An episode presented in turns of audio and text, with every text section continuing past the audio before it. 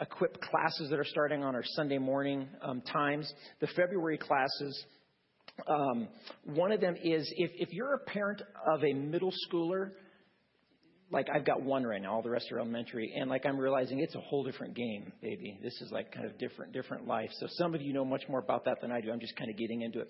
So one thing that we've done is we've we've created a community on Sunday mornings uh, that's going to be led by some of our pastors and some volunteers that really is primarily about just kind of get together with other people in similar stage of life. If you have a, a child who's a middle schooler, and there's there's sort of a teaching element, but there's some discussion and just sort of you know connecting piece. So I would really encourage you to be a part of that. And then secondly, um, a good friend of mine, Dan Banuelos, is going to be doing a two-week seminar on looking at understanding homosexuality from a grace and truth biblical perspective. Lots, full grace, full truth. And, and just walking through and wrestling with how, how do we as a culture think through and, and process and embrace and love and be community in, uh, with, with this cultural challenge that we have. And then, secondly, I mentioned this a couple weeks ago at CSU uh, this Friday in two nights. We're going to be having this Veritas Forum that's on the back there. A great opportunity to, to have a civil exchange of, of ideas between an atheist and a Christian on uh, kind of some central questions of can, can science and faith like live in the same universe? Can those two things cohere? Can you be a, a rational Christian? And, be scientifically minded at the same time. And what is that? What does that look like? So I think a very interesting dialogue there. And then lastly, inside of your bulletin on the bottom, uh, put just a couple notes there about our schedule. So next week we're going to be meeting as as normal. The week after that, uh, Wednesday night community will will be uh, pausing for that night, so we won't be meeting in here normally. And those of you with kids, especially, will be invited over to our main auditorium. Uh, we have an illusionist coming in. So if I if I couldn't do this job, I would love to be an illusionist. That'd be kind of fun, you know, make like the Statue of Liberty disappear, kind of kind of stuff. And so it's just it's going to be a fun fun night. Um, again, families are encouraged to be in there. Bring your kids, or anyone is certainly welcome to go to that. But that's just sort of the schedule coming up there in that way. We're in a series looking at uh, interactions, encounters that Jesus had with various people throughout the Gospels. And the, the first couple weeks, we've been looking at this idea of how Jesus gives some kind of surprising, astonishing, sometimes shocking, certainly shocking, answers to life's big questions. And like Ecclesiastes says, there's nothing new under the sun. The questions in the ancient world of, of meaning and purpose and how do we fix the world and why is it broken exist today. Exact same big questions. So the, these are perennial questions. They're eternally relevant questions for us as well. So we looked at some questions like um, what's wrong with the world? How can it be set right? And last week we looked at, at Jesus walking into what is maybe one of the happiest celebrations of all, but it's kind of starting off bad a, a wedding feast. Tonight we're going to look at the other end of uh, not a celebration, but, but a mourning, a, a funeral service that, that Jesus also walks into here and answers, again, a huge, huge question. Now, here's the context. If, if you have your Bibles, turn to, to John chapter 11, the Gospel of John in the New Testament, chapter 11. Now, here's the context of what's going on. Jesus, Jesus is in a nearby town. Um, there's, a, there's a town called Bethany uh, Jesus is not, is not there. Now, Bethany, Beth Ani, literally means the house of the poor. And there's some evidence that that's exactly what this little town was. A little town which tended to embrace and uh, be almost a hospice for people who are poor and needy and sick. And it was just about a little less than two miles outside of the holy great city of Jerusalem, just on the southeast side of the Mount of Olives. And Jesus um, of all the people in this town, there's one family that we read about that he seems to have had a special connection with. Three apparently uh, single siblings who are still living together Lazarus, and then his two sisters, Martha and Mary. And we're told numerous times that Lazarus, he has like a, like a special connection with. This, this phrase, the one that you love, is said a couple times. That's said about his, his, his disciple John as well. So he seems to have had people that he was closer to, friends that he had a special connection with.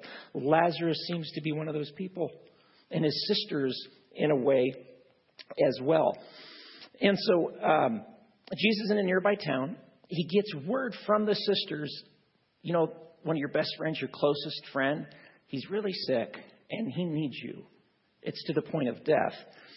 And so they ask him to come, presumably to heal him. We find out later in the story. But we're told that Jesus doesn't go, that he waits, in fact, two days, two extra days, we're told. Now, one reason that he's not there is because it's become almost too dangerous for him to be in the area. The sort of what we might think of as kind of the, the whole county that the town is in is called Judea. And so Judea is this sort of larger county area. And just prior to this, the Judeans wanted to stone Jesus. Um, he, he, he had to get out of, out of town. And so his disciples are saying, this, this, this would be foolish. We don't want to go back, go back anywhere near Judea. And of course, Bethany is in Judea, so we want to stay away from there. Who knows what could happen? It's two miles from the holy city. The leaders come. Uh, this would be bad. Now, this story is largely about ways in which Jesus absolutely surprises people and kind of turns their expectations on their head. If you think about it, he's asked to go by two sisters. He doesn't go. His disciples are happy. And then finally, it's too late, and he says, I'm going to go, and his disciples aren't happy. And then he makes his, all these references to him being asleep. He's, this is in the early part of the chapter that we won't have time to read tonight, but he says, Oh, he's asleep. And he says, Oh, good, he'll wake up. No, no, no, I mean, he's dead. Oh, he won't wake up. No, no, he's going to wake up raise. And they're just like, What are you talking about? And it just, it's, it's a sort of confusing setup that Jesus is walking into. So I want to start reading uh, John chapter 11, verse 17. And kind of a big question, you see this in your outline there, is how, how do we understand the person of Jesus? Who is this guy? There, there are tons of books written, not just from Christian perspectives. There's the Buddhist Jesus, and there's the Hindu Jesus, and there's the, there's the Gnostic Jesus. There's tons of perspective on who Jesus is. And I think this text addresses as clear as anywhere who is this person of Jesus. So start reading with me in verse 17, chapter 11. On his arrival, Jesus found that Lazarus had already been in the tomb for four days. Now, Bethany was less than two miles from Jerusalem, and many Jews had come to Martha and Mary to comfort them in the loss of their brother. When Martha heard that Jesus was coming, she went out to meet him, but Mary stayed at home. Look, I'm sorry, Lord, Martha said to Jesus, If you had been here, my brother would not have died. But I know that even now God will give you whatever you ask. Jesus said to her, Your brother will rise again. Martha answered, Well, I know he will rise again in the resurrection of the last day. Jesus said to her, I am the resurrection and the life. The one who believes in me will live even though they die. And whoever lives by believing in me will never die. Do you believe this? Yes, Lord, she replied, I believe that you are the Messiah, the Son of God, the one who has come into the world. After she had said this, she went back and called her sister Mary aside. The rabbi is here, she said, and he's asking for you. When Mary heard this, she got up quickly and went to him. Now, Jesus had not yet entered the village, but was still at the place where Martha had met him. When the Jews who had been with Mary in the house, comforting her, noticed how quickly she got up and went out, they followed her, supposing she was going to the tomb to mourn there. When Mary reached the place where Jesus was and saw him, she fell at his feet and said, Lord, if you had been here, my brother would not have died. When Jesus saw her weeping, and the Jews who had come along with her also weeping, he was deeply moved in spirit and troubled. Where have you laid him? He asked. Come and see, Lord, they replied. Jesus wept. Then the Jews said, See how he loved him. Verse 37 But some of them said, Could not he who opened the eyes of the blind man have kept this man from dying? Okay, now before we go on, we're going to read a little bit more in the text. Before we go on, I want us, I want us to see, notice the different reactions that Jesus has to the exact same scenario, two different sisters in the exact same situation. So Martha, Martha comes to him and says, If you would have been here, what? Her brother wouldn't wouldn't have died, right? So she says, You've come too late. And Jesus says, I'm the, I'm the resurrection and the life. With me, it's never too late. And the flow of her heart is toward despair. And it's, it's almost like it's almost like he's arguing with her. He's kind of pushing back on the flow of her heart where it's going. It's going to despair, but he's kind of pushing back on. Now Mary, sister, exact same situation, virtually the exact same time, literally says the exact same thing to Jesus. If you had been here, my brother would still be alive. It says the exact same thing. And instead of pushing against the flow of her heart, which was towards sadness, he enters it. Isn't that interesting? Jesus stands alongside her in all of her grief. He's almost, he's almost, he's almost speechless. He doesn't say anything to her. He just weeps. He just cries. Okay, now two observations I want to make just first about this before we go on. Number one, many, many critical commentators that, that, that you will read about this text will point to this as what they call an internal mark of authenticity, meaning it's evidence inside the text that this is an actual eyewitness account, meaning it wasn't just kind of fabricated after the event to come up with some sort of phenomenal stories, scholars will say. Here's why. If you're making up a story uh, about a guy that you want everyone to believe is divine, okay, he's, he's sort of God come in flesh, or maybe he's God disguised as a human or something like that, how would you have him walk into a funeral when he knew he had the power to raise his best friend? What would be his inner state? Wouldn't, wouldn't he be kind of playful? I mean, he'd be walking in, sort of rubbing his hands in anticipation, speaking in sort of a high, you know, high voice of "I'm the resurrection and the life," and that, you know, maybe saying under his breath, you know, sort of like, "Well, just wait till you see what I've got up my sleeve." You know, he would be walking into this scenario, and his inner, his inner self, if you're making this story up, would not look like this. You would never imagine that that, that this divine person would get sucked into Mary's sorrow so quickly, so easily, and just stand there weeping, just tears going down his face, face not, not saying a word. See, this, this picture is so opposed to all mythology. If you go, for instance, to the ancient pagan gods that were common in this day to be understood, in classic Greek and Roman uh, literature, for instance, the ideal for a god or a goddess is not this.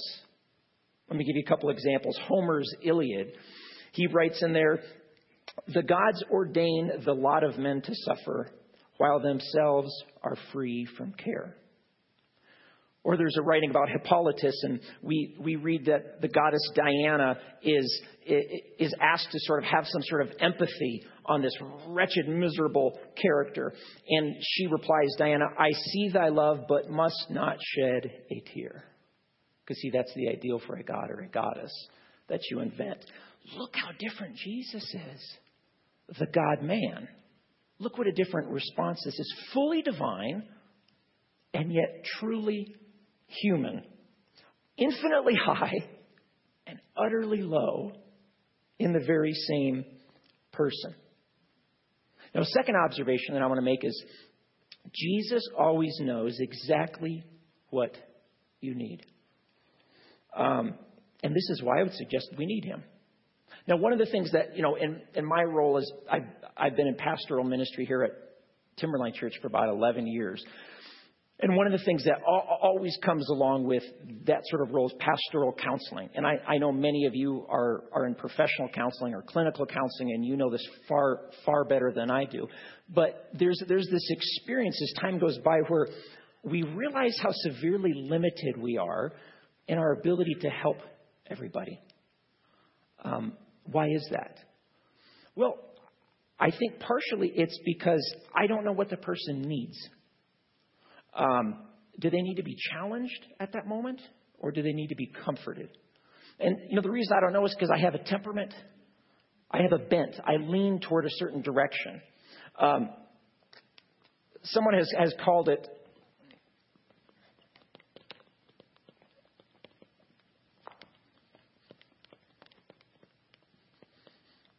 the ministry of truth. That's the scenario where you're with someone and you say, I think this person needs to be challenged. This, this is what Jesus does to Martha. He comes to her and he sort of pulls her up by the shoulders and he says, I'm the resurrection and the life. Do you believe that? He challenges, he's, he, he's pushing back on the flow of her heart, which is going toward absolute despair, and he gives her the ministry of truth. And then he meets Mary. This is horrible. I forgot what I was going to call it. Here it is the ministry of tears. And with, with Mary, exact same question, or exact same statement, claim. It's actually an accusation. It's sort of pointing the finger, isn't it? If you had done this, this wouldn't happen. Therefore, whose fault is it? The ministry of truth, he pushes back gently, but he confronts her, almost arguing with her. The ministry of tears, he doesn't say a word. He doesn't defend himself. He doesn't do anything. He doesn't explain. He just weeps. He just breaks down. Because, see, Jesus is perfect. He's the perfect counselor. That's why, that's why he's called that in Scripture. He's the perfect counselor. He knows exactly when you need this and when you need that. Because, see, if I'm talking to someone and they need truth and I give them tears, I'm harming them. If I'm talking to someone and they need tears and I give them truth, I'm harming them. Jesus never does that. He always knows exactly what you need because he's infinitely high and he's utterly low and he knows exactly what you need at the same time. That's why the book of Hebrews, the author of Hebrews, chapter 4, verse 15, he writes, we do not have a high priest. He's speaking of Jesus using Old Testament priest language and so forth. We don't have a high priest who's unable to sympathize with our weakness because he, he cried. Jesus is always walking around crying all the time. He knows what it's like to be weak, to be vulnerable. But we have one who has been tempted in every way as us. But then he finishes, yet did not sin. He's infinitely high. He's, he's holy, didn't sin. He's divine. He's perfect in character. And yet, he was weak and tempted in every way. He knows what it's like to be in the horrors of death. He knows what it's like to, have the loneliness of isolation or to be misunderstood, the frustration of physical pain, to be ostracized. He's the perfect counselor. To Martha, he pulls her up from her knees. To Mary, he falls down with her on his knees. See, this is why I would suggest when we talk about things like the doctrine of the incarnation, okay? We talk about this at Christmas a lot. Incarnation is the idea of in, that, that God became fully human. He was, he was fully God and fully man and not you know not confounding the natures and we talk all about it and, and it can like make your head expand and it's this deep theological idea. Is that important to talk about? Absolutely. And there are practical implications to this. It's not just kind of a theological oddity. Oh isn't that interesting? This would be kind of a fun idea. No. There are practical implications that you need that I need to balance this. I need the ministry of tears. I need the ministry of truth, but I will never get it with having one or the other. Only the God man, Jesus, is able to deliver that. And it's because he's both infinitely high and utterly low that he combines qualities. I don't know about you, I don't see in people. I don't, I don't see sort of the paradox of these different attributes in people. Listen, listen to some of these words. Uh, Tim Keller, in his book that we're kind of springboarding off of in this series, Encounters with Jesus, listen to what he writes here. He says, It is this paradox that he is both God and human that gives Jesus an overwhelming beauty. He is the lion and the lamb. Despite his high claims, he is never pompous. You never see him standing on his own dignity. Despite being absolutely approachable to the weakest and broken, he is completely fearless before the corrupt and the powerful. He has tenderness without weakness, strength without harshness, humility without the slightest lack of confidence, unhesitating authority with a complete lack of self absorption, holiness and unending convictions without any shortage of approachability, power without insensitivity. And he goes on to say, I, I once heard a preacher say, No one has yet discovered the word Jesus ought to have said. Isn't that great? Jesus is full of surprises, but they're the surprises of perfection. And when you see them together, it's beautiful. It's winsome. You go, I've never seen that in one person. I've seen one or the other, but I've never seen both combined into one person. That's the beauty of Christ. here's what I'd like you to do. We do this every Wednesday night. I want you to turn to the people in your group, and I, I want you to take three minutes and, and have this discussion, and then we're going to pull back together here. So just take a few seconds each. If you've got six people around a table, that gives you 30 seconds. If you've got two, you can kind of figure the math. You've got a minute and a half or whatever there. And I want you to discuss this one question right here. Do you tend more toward the ministry of tears in your in your personality and relating with others, meaning comfort? Are you kind of like, man, I'm a comforter? That's really where I go toward. Or do you tend toward the ministry of truth? Meaning, I tend to really challenge people. Now, you might be extreme one way or the other, you're kind of mixed in the middle, but how would you say that? Do you tend toward the ministry of truth or the ministry of tears in your interactions with other people, family and friends that you know? Okay? So, three minutes and then we'll pull back together.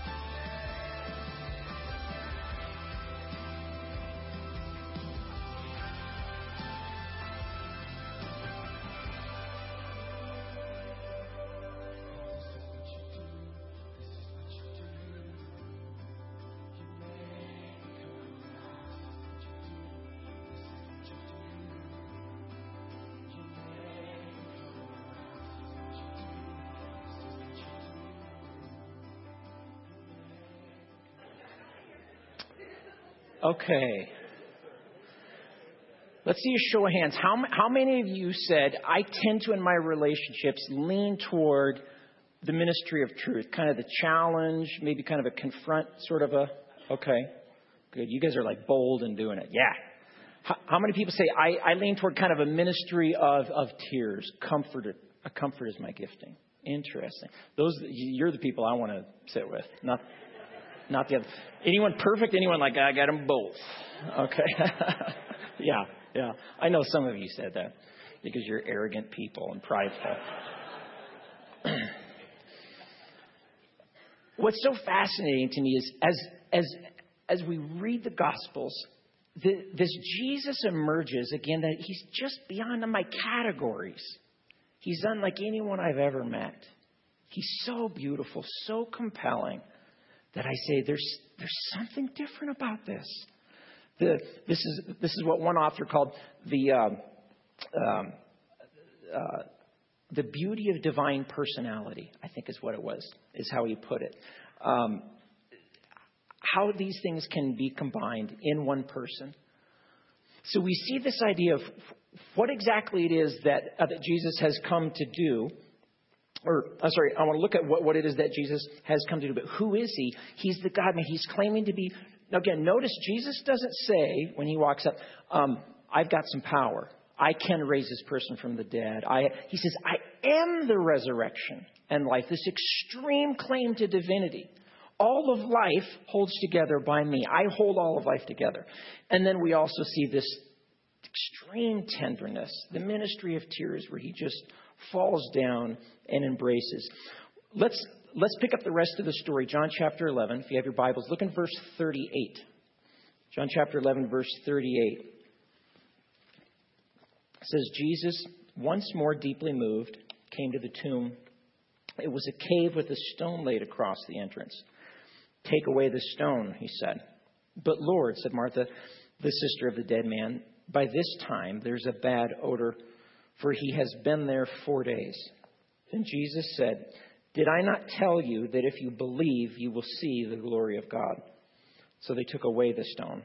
Then Jesus looked up and said, Father, I thank you that you have heard me. I knew that you always hear me, but I said this for the benefit of the people standing here that they may believe that you sent me. When he said this, Jesus called in a loud voice, Lazarus, come out. The dead man came out, his hands and his feet wrapped with strips of linen and a cloth around his face. Jesus said to them, Take off the grave clothes and let him go.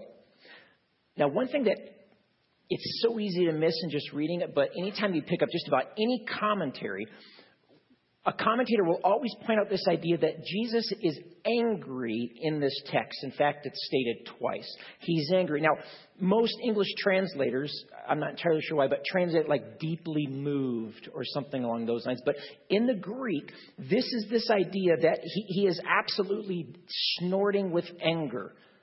In fact, one commentator read said that this same phrase is used of a horse who's snorting when he's wanting to fight or go or charge into battle. He's snorting with anger. It's absolute indignation. Well, what at though? He's not mad at the family. This isn't like Job's friends who say, well, oh, your life is going bad. Your brother died. Well, you must have some secret sin in your life, or you must not have enough faith. He doesn't go there. He's not angry at the family. He's also not angry at God. He's not taking blame on himself because he realizes, like we talked about a couple weeks ago, we live in a sin soaked world, but the reality is we're part of, we are, the problem resides inside our hearts. So he's not saying, oh, you know, humans should never experience any sort of difficulty in any sort of way. So what is he mad at? He's mad at death itself. Read Romans chapter 8 sometime. Romans 8, Paul is talking about this idea that the world, he uses, he uses language of, of a woman who's pregnant and in the very pains of childbirth. He says that's, that's sort of like our world. Our whole, the whole physical cosmos itself is in the pains of childbirth. And it's, it's waiting, like eagerly awaiting, it says, for the sons of light to be brought into redemption. The idea that our redemption includes cosmic redemption. But the whole world is broken. Death has like ravaged not just the human race, the physical world. Everything is damaged and broken. And imagine if you walked onto the scene of something beautiful you had created, and then you're stepping through how it has been marred and defaced and damaged. And you see how destru- personally destructive it is on people. He is absolutely angry. B.B. Warfield, a famous uh, uh, a biblical commentator of the end, end of the uh, end of the 19th century, early beginning part of the 20th century, spoke of this passages. He said, It's like Jesus, given all the language, it's like Jesus is approaching the tomb as a warrior. He's going into battle. He's going against something that is the enemy of the human race. Paul picks up this idea that the last enemy is death itself. That's what he is deeply angry at. Now, the structure of the Gospel of John, if, if, if you were to look at like the whole book, all of it, the first 11 chapters, we're in chapter 11 tonight, the first 11 chapters are all about Jesus' life and ministry. From chapter 12 on, it's all about his death. and approaching the cross. And commentators will tell you that this event right here, this whole raising of Lazarus, th- there are seven signs throughout it. John, John picks seven sort of things that are, this is showing who Jesus, this is the last one. This is the seventh sign that John picks out that, that he highlights. And it is the turning point, and it shows us something that we cannot miss in this whole text here. See, at the beginning of chapter 11, we read his disciples saying, Don't go back there because you go back there, it's your death. The end of chapter 11, if you read on, it has the high priest saying, What are we going to do about this guy? We, got, we have to put him away because if Rome finds out, it's going to sound like another upsurging. They're going to come in and they're going to wipe us out because it's another failed attempt at Messiah. And then he says, almost in prophetic form, we're told, he said, Better one man die for the whole nation than the whole nation die for one man. And John says that was almost a prophetic statement. This whole text is, John's trying to get us to see this has to do with death. John wants us to see that somehow Lazarus is rising from the dead and Jesus' death are bound together. That's the key that you can't miss here. Listen, listen to the echoes, for instance, in this story of Lazarus and that of Jesus' death himself. A part of, I would suggest this is part of the reason why, why John tells this uh, particular account here. Remember, Jesus asks Mary, uh, Where have you laid him? Just about a week or two later, a different Mary, Mary Magdalene, is standing at the empty tomb of Jesus, and she said, They've taken my master away, and, they, and I don't know where they've laid him. John wants us to see a connection between the fate of Lazarus and the fate of Jesus. And ultimately, he wants us to see a difference between the fate of ourselves and the fate of Jesus. You can't miss this. Jesus knew that what would stop Lazarus' funeral would only be summoning his own funeral. See, this is why he's approaching the tomb instead of smiling, instead of excited about watch what I'm going to do. He's shaking with anger. He's got tears running down his cheeks. He knew what it would cost him to raise him from the dead with all of it. Maybe, maybe he was able to feel the jaws of death squeezing in on him. And yet, knowing all of this, knowing what it would be, the experience, he says, Lazarus, come out. He knew what it would entail. And the witnesses said about Jesus, see how he loves him. That's what they saw. And here's what I would suggest that we can't miss from this text, that you can't miss from Scripture, is we have to behold, we have to look at and say, see how he loves us. Because that's what this text is about. Our fate is tied irrevocably to Christ's fate. See how he loved us. Let me give you just a couple points of application here this passage. Number one, don't be mad at Jesus for your suffering.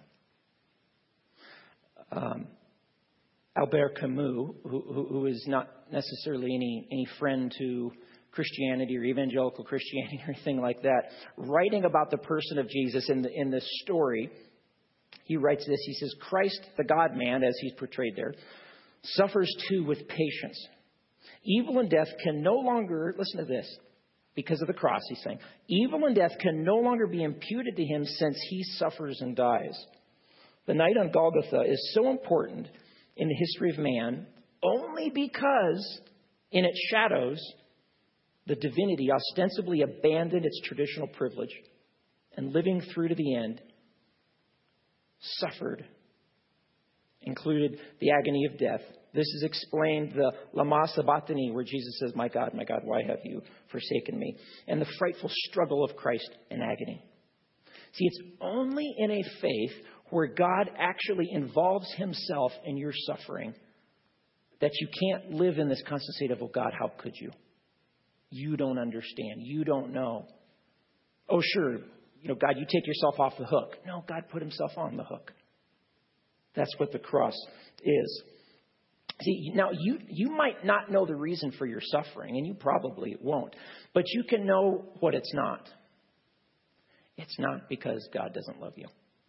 And that's, you guys, what we have to drill into our hearts. You may never know the reason for a suffering, a difficulty in your life. You may never know. But you know one thing it is not. It is not because God doesn't love you. And if you ever doubt it, look at the cross. And that dispels all of those ideas, the doubts that God doesn't really love me. Because it's a giant exclamation point to our suffering. Number two, all love is going to involve or entail suffering. True love, costly love, meaningful love is going to entail some sort of suffering. Um, Jesus can't love and save Lazarus without sacrificing himself. That's, that's just a reality.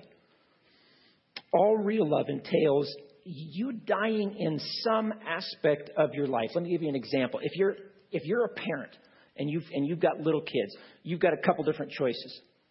You can say, well, you know what, I'm just, um, I don't really necessarily want to give up my privacy or, or my comfort or my convenience. And so I'm just going to spend as much time with my kids as, as I want to, as I feel like. What will happen to your kids? They will grow up needy and horrible and brats and insecure. They will be horrible, maladjusted adults, right? Because you say, well, I'm only going to give what I want. But if you, if you limit your privacy, if you limit your freedom, if you limit all your abilities and you pour into them, they will grow up healthy. Right? You see how it's, a, it's one or the other? If I hold it back, then I win and they lose. Or I have to lose in order to let them win.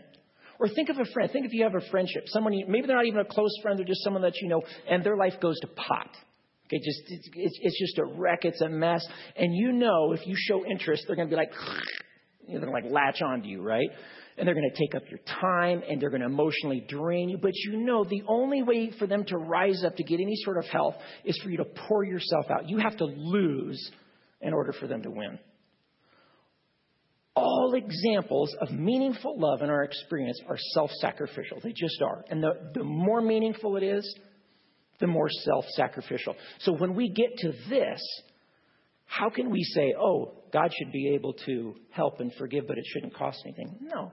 We don't know. We know of no example like that in our experience. Of course, it is going to cost. It's going to be extremely costly. Your strengths will flow towards someone's weakness in order for them to get strong. That's what's taking place in this passage here. Jesus wept, we read in verse 35. The Jews who said, See how he loved them. And of course, there's this statement, but some of them said, Could not he who opened the eyes of the blind man have kept this man from dying? Which is interesting. It's very similar to a statement made about Jesus while hanging on the cross. Do you remember what it was? He saved others, but he can't save himself. And that's absolutely true. He can't do both. He can save others, but he has to die. Or he can save himself, but not save others. But it's not either. His strength has to flow toward our weakness, or we perish.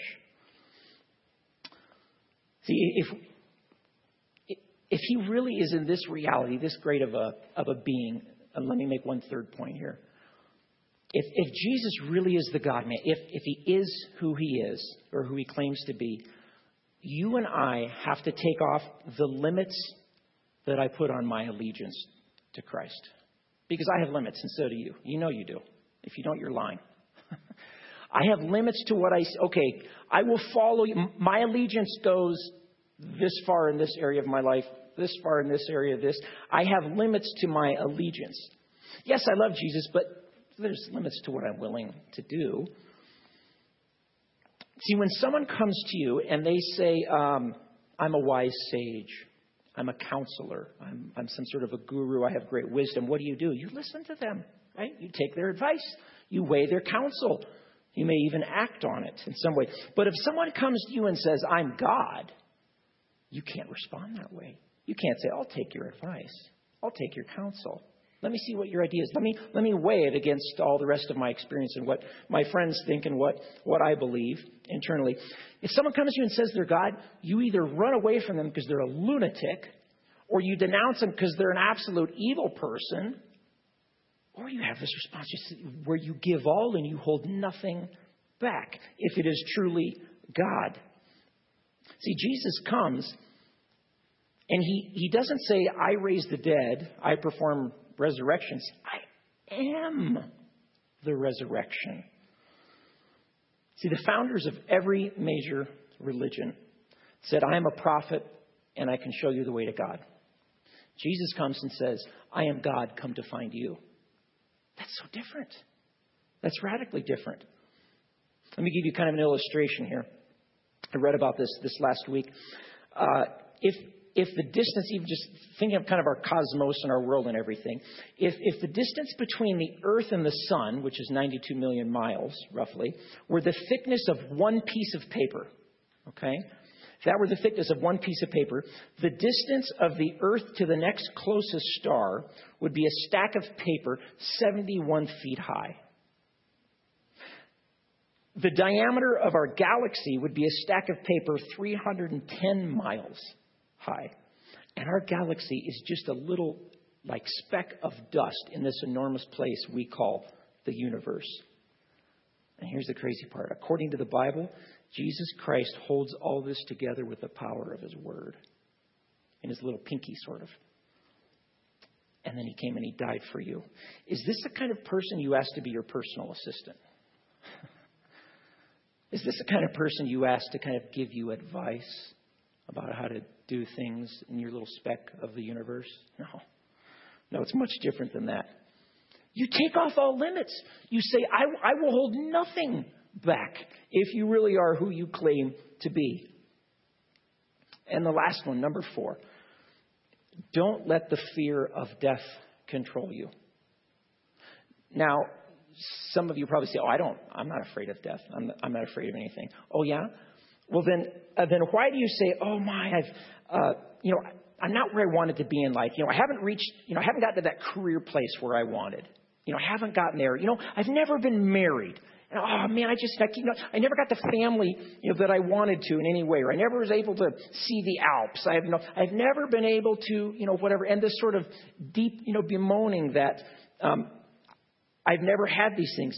See, without Jesus, death takes away the possibility of those greatest desires. It absolutely does. But if you're in Christ, death can't trump your greatest desires that you have. Jesus says, I am the life. And he says, You don't, you don't think there are mountains in God? You don't, you don't think there's an intimacy greater and deeper than anything you could have in any sort of marriage that might last X number of years here in God? Of course you're afraid of death. That's what we say. That's what we mean when we say, ah, oh, but I'm never going to reach that. But Jesus is the resurrection. Those things are in him. He says, I'm the resurrection, I'm the life. All the things you think life is made up of, he doesn't have them in his back pocket. He is those things. They're experienced more fully than you and I ever could in him. I'm reading a, um, a book right now by Brennan Manning. Brennan Manning is the, the uh, former Catholic priest. He wrote many, many books. Uh, Abba's Child, The Ragamuffin Gospel, and others. And he died in uh, April of 2013, just coming up on two years ago. And, and this, this last book that, that he wrote with the help of someone else, as he was very old, um, on his deathbed was his memoirs. And, and it's really highlighting the failures and the mistakes. And he said, I'm not going to kind of you know, sugarcoat it. I did a lot of messed up bad things. And, and his life is just littered with garbage. it really is. There's just one point in the book where he speaks of uh, an organization, a brotherhood within um, the Catholic Church that he joined called the Little Brothers. And it was, it was started hundreds of years ago by a man named Foucauld who, who, who looked at Jesus' life and he said, you know, Jesus had three years of this ministry, but what did he do the first 30 years? He did manual labor. And maybe that's how God builds us. And so this group of this order called the Little Brothers, they just went to the absolute worst places you could imagine. And they, they didn't just share the gospel there. They said, we're just going to get jobs there. And so they, work in a, in a brick kiln or they're over here doing this or they're just doing regular jobs. And they let their life preach the gospel. So Brennan Manning at one point joins this order called the Little Brothers, and he speaks of one man in particular named uh, Dominique Voillaume. And he says Dominique was this guy who, when when they would get off, they'd be sitting around having lunch and uh, or working hard, and they realize all the people in this village that they're serving, they're they're they're drinking alcohol and making love, and they're having their siesta right now, and they start going, "Can you believe this? We're doing all this stuff for them, and look what they're having." And he said Dominique would be crying at the end of the table, and he would say, "God, forgive us. They don't understand. It's not about us." And later in Dominique's life, he he contracted cancer And so he had to, he wanted to move back to France to be with his family for the last year or so of his life. And so he said, Dominique left. I never saw him again before his death, but I heard afterwards that he got a job as a night watchman and he would work late at nights as his kind of normal, you know, biological clock was. And in the mornings he would walk home, he'd walk through the park and the homeless people he would give gum and candy to and he'd go to his flat. And one day in his flat, he was, he was found dead. He had died of a heart attack. Brennan says, I like to think that his heart burst from following Christ. And the very last entry in his journal that was sitting open by him read this one excerpt. It was more than this. He speaks of, he said, I can truly say that I want nothing in life but God. Jesus is all for me. He's my all. He's the resurrection. He's life. He's everything. And then he makes a statement. He says, If God wants it to, my life will be successful through my word and witness. If God wants it to, my life will bear fruit through my prayers and sacrifices. Now, listen to this. But the usefulness of my life, that's so I haven't achieved this, I haven't gotten married, I haven't been married, I haven't, I haven't gone there. The usefulness of my life is his concern, not mine. Wow. I don't know if I can say that with whole conviction. The usefulness of my life, as I define usefulness, it's God's concern and not mine. He says it would be indecent for me to worry about that. Wow. I don't know about you, but I'm not there yet. I spent far too much of my time thinking about what I haven't gotten. And gosh, I just turned 40 years old, and what, what, what am I doing? And what have I achieved? And what about this? And what about that? The usefulness of my life is not my concern, it's God's. That is a person I would suggest. Dominique is a person who had experienced, glimpsed the person of Jesus, who is the resurrection and the life, in whom everything holds together He'd experienced one who's the perfect counselor, who gives the perfect ministry of tears, gives the perfect ministry of truth at just the right time and just the right way. And he knew this Jesus totally sustains me no matter what I'm going through. If I'm a night watchman or if I've contracted cancer or if I'm in a, a brotherhood of the little brothers or if I'm wherever. Jesus is the resurrection. He's the life. He's it. I'm fully content in him. That should be our prayer. Let's pray.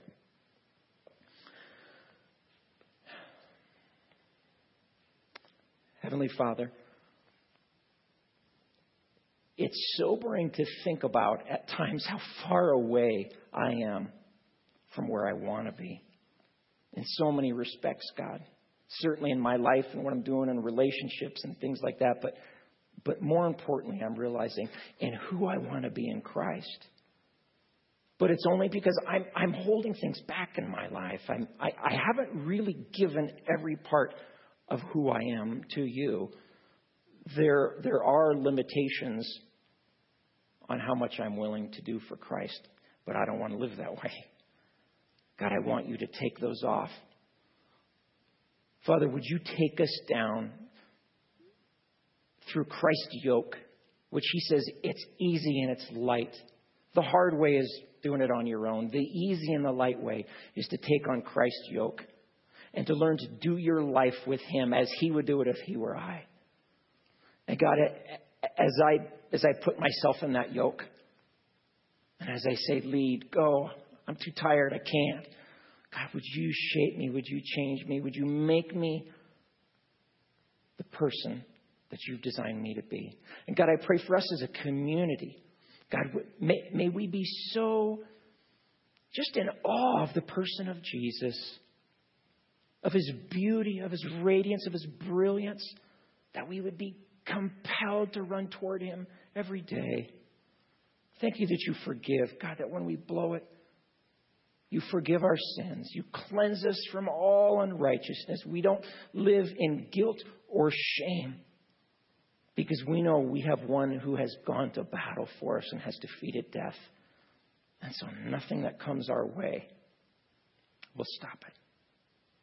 We're grateful for that. Lord, this week, would you send us out into our community, the places that we already are, whether it be our home or place of work or just wherever we're, we find ourselves. And would you give us deep, deep Christ centered sensitivity to the ministry of truth? and to the ministry of tears. Show us how to be Christ's hands and feet. Give us deep wisdom to go against our tendencies and our leanings and merely our biology or our upbringing, whatever it might be. But show us how to be more like Christ in all those settings. Because we know that that's how you were expanding your kingdom in hearts and minds of people. We love you, God. We thank you for grace. We thank you that you love us just as we are, not as we should be. And we pray this in Jesus' name. Amen. Amen. Hey, you guys, thank you so much for being here. Thank, thank you for being a part of community. It's a, it's a pretty powerful thing. Thanks for being sensitive to the people around you and community needs. Uh, our prayer team is going to be up front. If you came with um, offering or your tithe, uh, that is at the back. Please, on your way out, drop that in there. Thank you just for your faithfulness in, in giving and who you guys are. And uh, love you guys so much. Get, get a snack before you uh, take off. Go get your kids and bring them back too for something.